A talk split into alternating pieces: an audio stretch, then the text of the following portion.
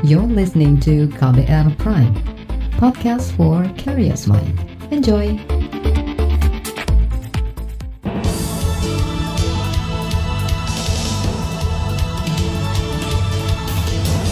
Selamat pagi saudara, senang sekali saya bisa menjumpai Anda dalam program Buletin Pagi edisi Rabu 5 Agustus 2020 bersama saya Eka Juli. Informasi yang kami hadirkan pagi ini di antaranya kasus Joko Chandra, Jaksa Pinangki dipanggil Komisi Kejaksaan hari ini. Ratusan komisaris BUMN rangkap jabatan sekaligus rangkap penghasilan. Masyarakat adat tuntut hak atas divestasi saham PT Freeport Indonesia. Dan inilah Buletin Pagi selengkapnya. Terbaru di Buletin Pagi. Kepolisian gagal memeriksa Anita Kolopaking, pengacara Joko Chandra. Kemarin dia mangkir dari panggilan pemeriksaan di Bares Krim Polri. Juru bicara Mabes Polri Awi Setiono mengatakan, tersangka surat palsu itu tak bisa hadir dengan alasan mematuhi permintaan keterangan di Lembaga Perlindungan Saksi dan Korban atau LPSK kemarin dan hari ini. Namun demikian sampai dengan pukul 13.00 WIB yang bersangkutan tidak dapat hadir dan melayangkan sebuah surat kepada Dir Tipidum Baris Krim Polri yang isinya tentang permohonan penjadwalan ulang pemeriksaan yang bersangkutan sebagai tersangka. Juru bicara Mabes Polri Awi Setiono memastikan penyidik akan melayangkan surat panggilan kedua terhadap Anita. Baras Krim Polri akan memeriksa Anita Kolopaking sebagai tersangka kasus surat jalan palsu Joko Chandra. Dalam kasus ini, Polri juga menetapkan bekas Kepala Biro Koordinasi dan Pengawasan PPNS Bares Krim Prasetyo Utomo sebagai tersangka. Saudara Wakil Ketua LPSK Edwin Partogi membenarkan Anita sedang mengajukan permohonan perlindungan ke LPSK terkait kasus surat jalan palsu yang membuat dirinya ditetapkan sebagai tersangka oleh kepolisian. Menurut Edwin, Anita mengajukan permohonan perlindungan Rabu pekan lalu. Ya, kami kan memeriksa tentang sifat penting keterangan. Sifat penting keterangan pemohon itu apa dalam perkara yang dia sampaikan. Kemudian kami juga mendalami apakah ada ancaman yang dialami oleh pemohon. Dan itu kami juga akan melacak mendalami track record dari pemohon.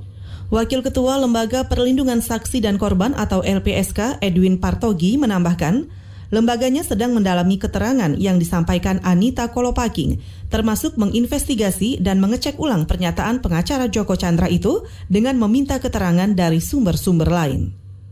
Saudara peneliti Indonesia Corruption Watch atau ICW Kurnia Ramadana menilai mangkirnya Anita dari pemeriksaan melanggar perannya yang berdasarkan undang-undang seharusnya ikut andil menegakkan supremasi hukum. Tentu kami berharap Anita Kolopaking bisa kooperatif. Yang bersangkutan juga sampai saat ini masih masih berstatus sebagai advokat, yang mana berdasarkan undang-undang advokat, dia termasuk bagian dari penegak, penegak hukum. Tentu dia juga harus paham bahwa ada kewajiban-kewajiban hukum bagi seorang yang disangka melakukan tindak pidana untuk memenuhi panggilan uh, dari penyidik. Itu tadi peneliti Indonesia Corruption Watch atau ICW Kurnia Ramadana. Sebelumnya, pengacara Joko Chandra, Anita Kolopaking, ditetapkan berstatus tersangka.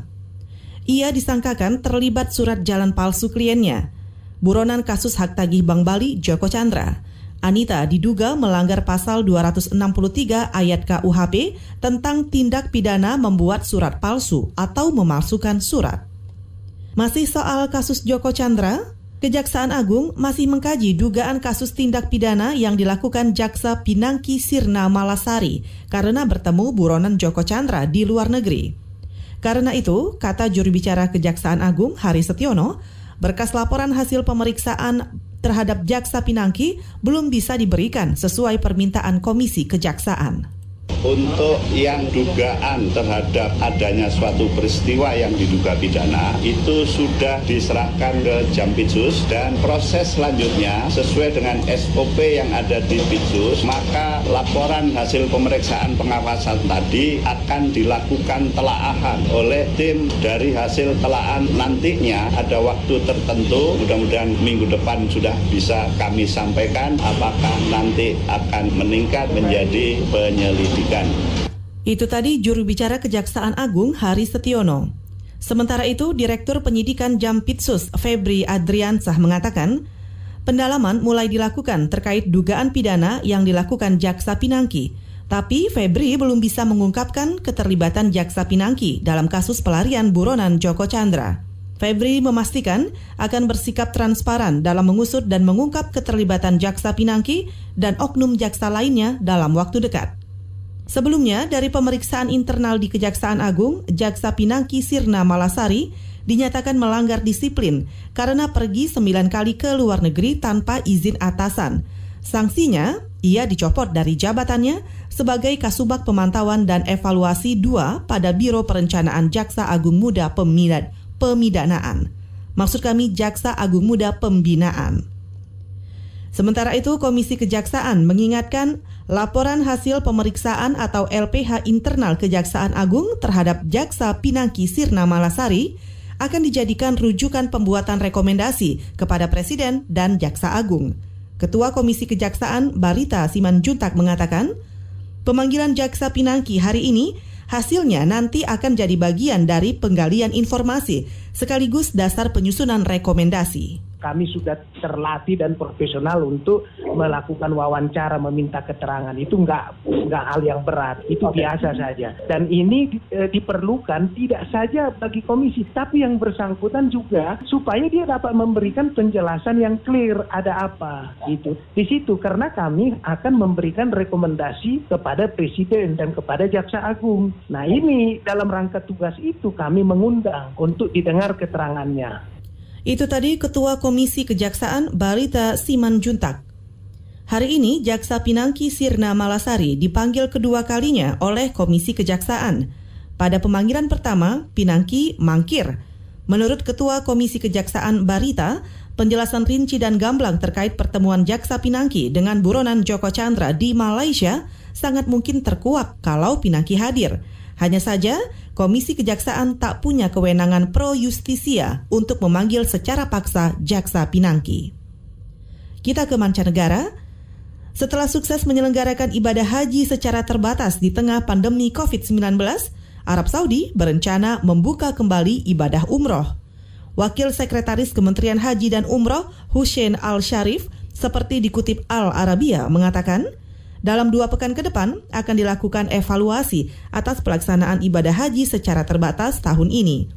Hasil evaluasi itu akan sangat menentukan apakah ibadah umroh akan segera dibuka kembali dan waktu yang tepat untuk memulainya. Sebelumnya Arab Saudi baru saja menuntaskan proses ibadah haji tahun ini. Jumlah jamaah haji dibatasi hanya sekitar 10.000 jamaah saja. Mereka merupakan warga Arab Saudi terpilih Selain itu, ada juga warga negara asing yang sudah lama tinggal dan menetap di Arab Saudi. Saudara, Ombudsman menemukan fakta adanya ratusan jabatan komisaris BUMN yang rangkap jabatan sekaligus rangkap penghasilan. Informasinya kami hadirkan sesaat lagi, tetaplah di Buletin Pagi. You're listening to KBR Pride, podcast for curious mind. Enjoy!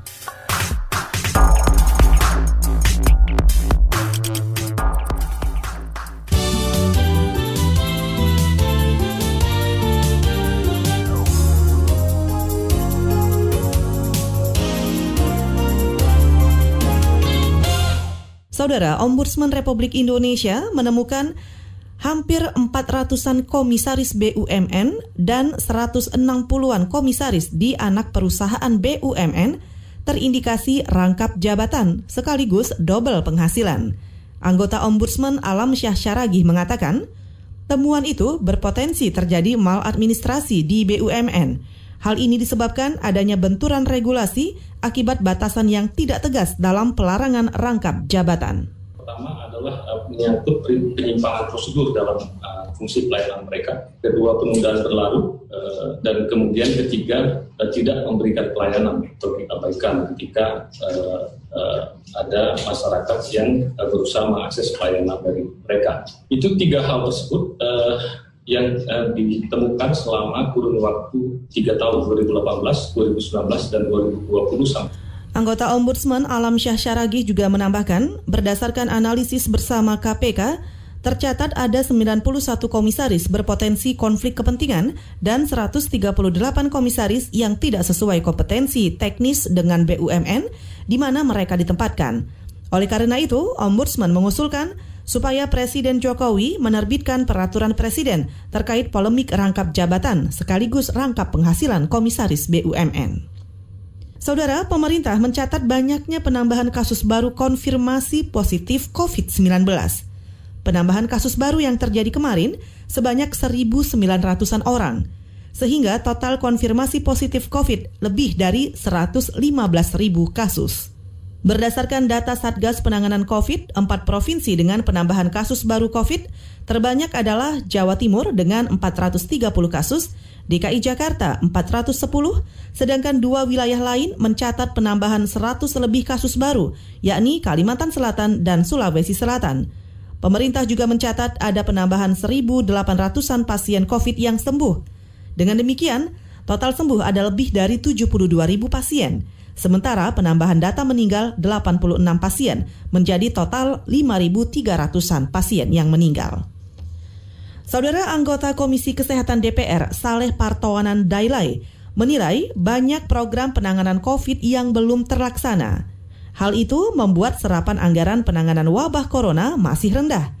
Karena itu, ia meminta Presiden Jokowi mengevaluasi seluruh jajaran menterinya, sebab pemerintah hanya memiliki waktu sekitar lima bulan untuk menyerap seluruh anggaran virus corona saya kira teguran-teguran yang disampaikan oleh Presiden itu harus menjadi uh, catatan uh, penting. Kalau perlu memang saya mendorong pada Presiden untuk melakukan evaluasi uh, satu persatu terhadap uh, menteri yang ada. Lalu melihat aspek itu semua secara komprehensif agar uh, Presiden bisa langsung memimpin ya, bagaimana agar penyebaran virus COVID-19 ini bisa diputus mata rantainya. Gitu.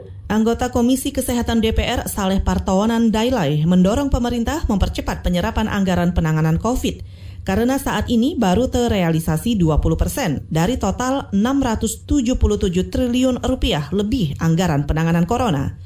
Ia menyarankan ada penyederhanaan birokrasi untuk mempermudah penyerapan. Kita ke informasi ekonomi.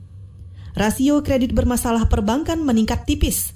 Ketua Dewan Komisioner Otoritas Jasa Keuangan atau OJK, Wimbo Santoso mengatakan, rasio pada Juni sebesar 3,11 persen. Angka ini naik tipis dibandingkan Desember hingga Mei 2020 yang berada di kisaran 2,5 hingga 3 persen.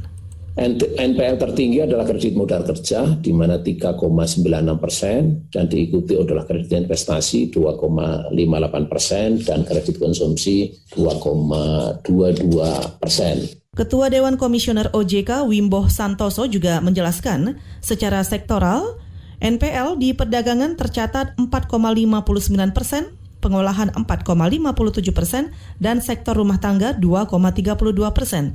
Kata dia, jika semua sektor dijumlahkan, maka memiliki porsi 57 persen dari total kredit. Meski resiko kredit bermasalah meningkat, Wimbo memastikan permodalan perbankan masih cukup kuat. Kita ke berita olahraga. Antonio Conte menegaskan komitmennya untuk melanjutkan misi kepelatihannya di Inter Milan sampai tiga tahun mendatang. Pernyataan Conte meredakan rumor yang menyebut-nyebut kursi pelatihnya berada di ujung tanduk usai menempatkan Inter Milan di posisi kedua Liga Italia Serie A musim ini.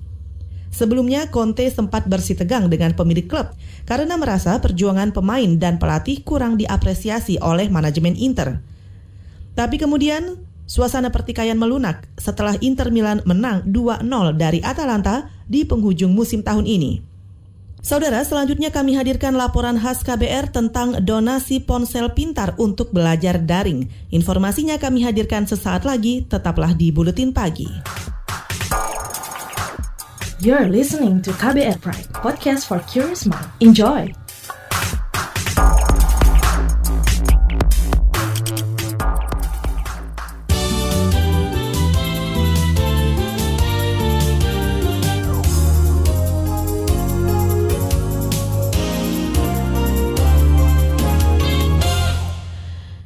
Saudara Anda masih mendengarkan buletin pagi. Saatnya kami hadirkan laporan khas KBR. Pembelajaran jarak jauh selama pandemi dibelit beragam persoalan.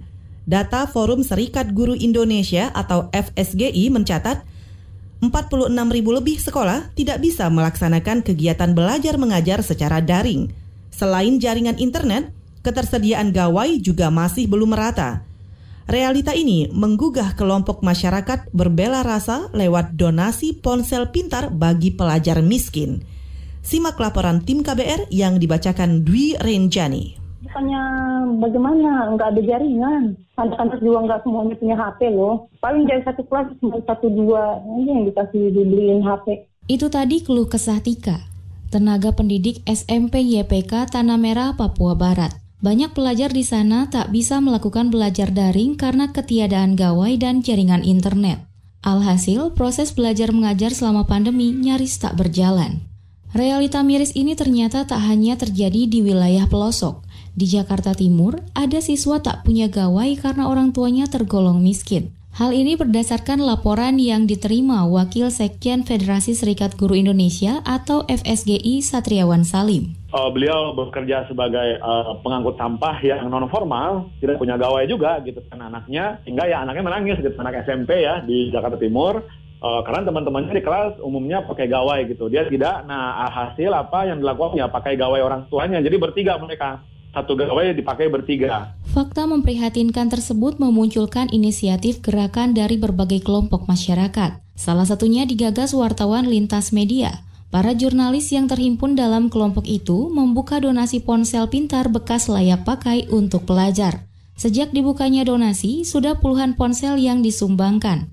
Donaturnya tak hanya dari Jabodetabek, tetapi hingga luar Pulau Jawa. Anggota wartawan lintas media, Margaret Aritonang. Jadi yang yang smartphone lah yang bisa dipakai untuk internet gitu, bisa dipakai untuk Zoom misalnya atau video call atau uh, Google Meet dan aplikasi-aplikasi penunjang lain yang kami juga masih cari tahu sebenarnya ada aplikasi apa lagi yang bisa dipakai untuk menunjang kebutuhan pelajar gitu. Untuk menyalurkan sumbangan ponsel ini, wartawan lintas media bermitra dengan salah satu kelompok belajar di wilayah Rawamangun, Jakarta Timur. Data para murid penerima telah diverifikasi terlebih dahulu guna menutup celah salah sasaran.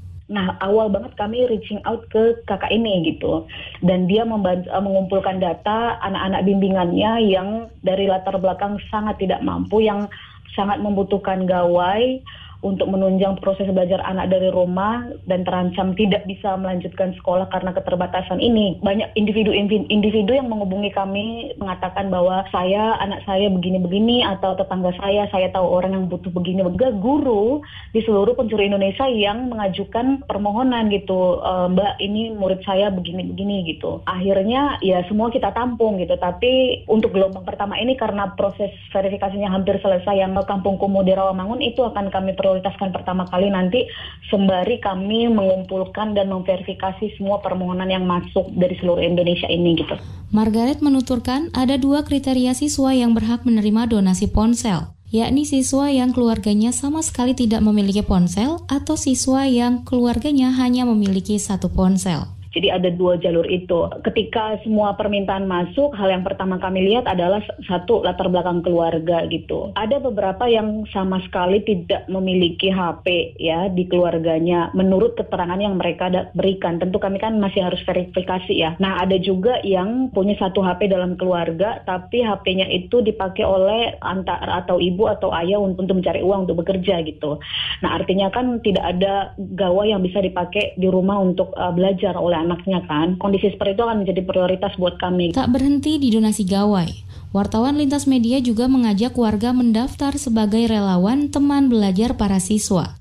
Relawan bertugas pula mengawasi penggunaan donasi ponsel oleh para penerimanya. Rekrutmen relawan teman belajar itu rencananya akan kami prioritaskan untuk mendampingi adik-adik pelajar yang mendaftar secara individu, Mas. Karena kami tidak bisa bekerja sama dengan guru atau komunitas belajar yang, yang mereka kenal gitu. Jadi ini diprioritaskan untuk adik-adik yang menghubungi kami secara pribadi. Sebenarnya peran relawan ini sederhana tapi penting sekali gitu karena gawai itu kan instrumen ya tapi tanpa bimbingan atau panduan kita nggak tahu apakah instrumen ini bisa dipakai benar-benar untuk tujuan membantu dia sekolah apa enggak gitu kan ya. Aksi bela rasa para jurnalis ini diapresiasi Satriawan. Menurutnya, persoalan itu harusnya menjadi tanggung jawab negara. Selain gawai, ada masalah mendasar yang juga harus dipecahkan berkenaan dengan akses internet Ia mendorong pemanfaatan fasilitas desa dan dana desa untuk mendukung pembelajaran jarak jauh. Nah, sehingga hmm. kami meminta justru kepada Pemda dan kepada pemerintah pusat menjadikan balai desa atau kantor-kantor desa sebagai sentra pembelajaran PJJ bagi yang nggak punya gawai. Di desa-desa belajar gitu. Komputer labnya disediakan oleh desa, kan ada dana desa. Demikian laporan tim KBR, saya Dwi Renjani. Saudara, selanjutnya kami hadirkan informasi dari daerah. Tetaplah di Buletin Pagi. You're listening to KBR Pride, podcast for curious mind. Enjoy!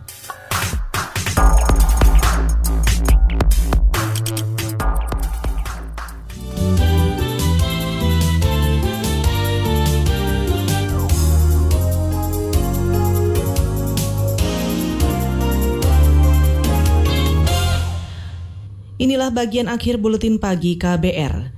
Saudara pemilik hak ulayat areal penambangan PT Freeport Indonesia menuntut haknya dalam divestasi saham PT Freeport Indonesia. Sekretaris Forum Pemilik Hak Ulayat, Johan Sanggonau mengklaim selama ini pemilik hak ulayat tidak pernah dilibatkan dalam pembahasan divestasi saham PT Freeport Indonesia kami disarankan dari pusat terus berkoordinasi dengan pemerintah provinsi dan pemerintah kabupaten. Ternyata uh, disusun dalam satu buah perdasi di stasi saham. Kami sudah mendapatkan penjelasan dengan SKPD di provinsi dan juga kabupaten. Namun masyarakat adat itu masuk dalam kabupaten tapi tersirat tersirat tidak tersurat. Sekretaris Forum Pemilik Hak Ulayat Johan Sanggonau menambahkan, masyarakat adat sudah bersepakat akan melakukan aksi unjuk rasa kalau posisi mereka terus-menerus tidak jelas terkait divestasi saham itu. Johan menjamin tuntutan masyarakat adat tidak ada sama sekali muatan politiknya. Saudara, proses pembangunan pabrik kereta api milik PT Industri Kereta Api Indonesia atau INKA di Banyuwangi, Jawa Timur sudah mencapai 93 persen. Pabrik itu diharapkan bisa beroperasi pada akhir tahun depan. Direktur Operasi PT Inka, Gede Agus Prayatna, menyebut pembangunan pabrik molor dari jadwal. Sekitar 93 persen. 93? Iya. Uh, target saya di akhir Oktober selesai. Harusnya? Memang, memang seharusnya di akhir Agustus, hmm. karena ada pandemi seperti ini kita mundur sampai akhir Oktober. Direktur Operasi PT Inka Gede Agus Prayatna juga menambahkan pabrik kereta api seluas 83 hektar itu nantinya mempunyai kapasitas produksi sebanyak 500 bodi per tahun. Pabrik kereta api ini diklaim terbesar di kawasan Asia Tenggara. Sejumlah pasar baru kereta api saat ini terus dijajaki PT Inka, seperti Sri Lanka, Malaysia, Laos, serta sejumlah negara di kawasan Pasifik. Saudara, memperingati Hari Mangrove Sedunia, masyarakat Aceh menanam 2000-an batang mangrove di Kecamatan Pekanbada, Aceh Besar. Kepala Balai Pengelolaan Daerah Aliran Sungai dan Hutan Lindung Kerung Aceh, Eko Wijayanto mengatakan, sejak dua tahun lalu baru sekitar 200 hektar ekosistem mangrove berhasil dikonservasi.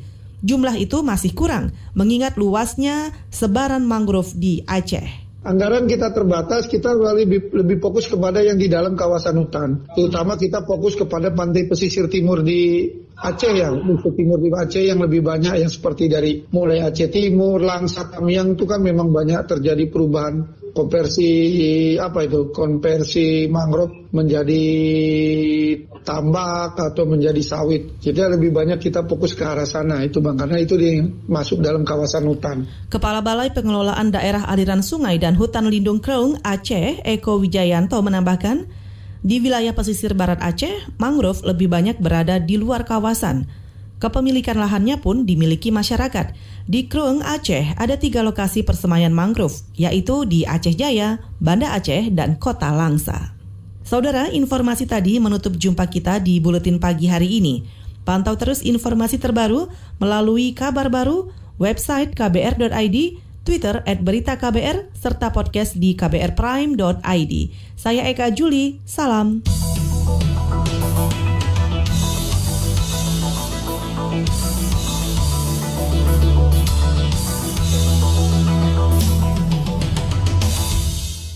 Prime, cara asik mendengar berita. KBR Prime, podcast for curious mind.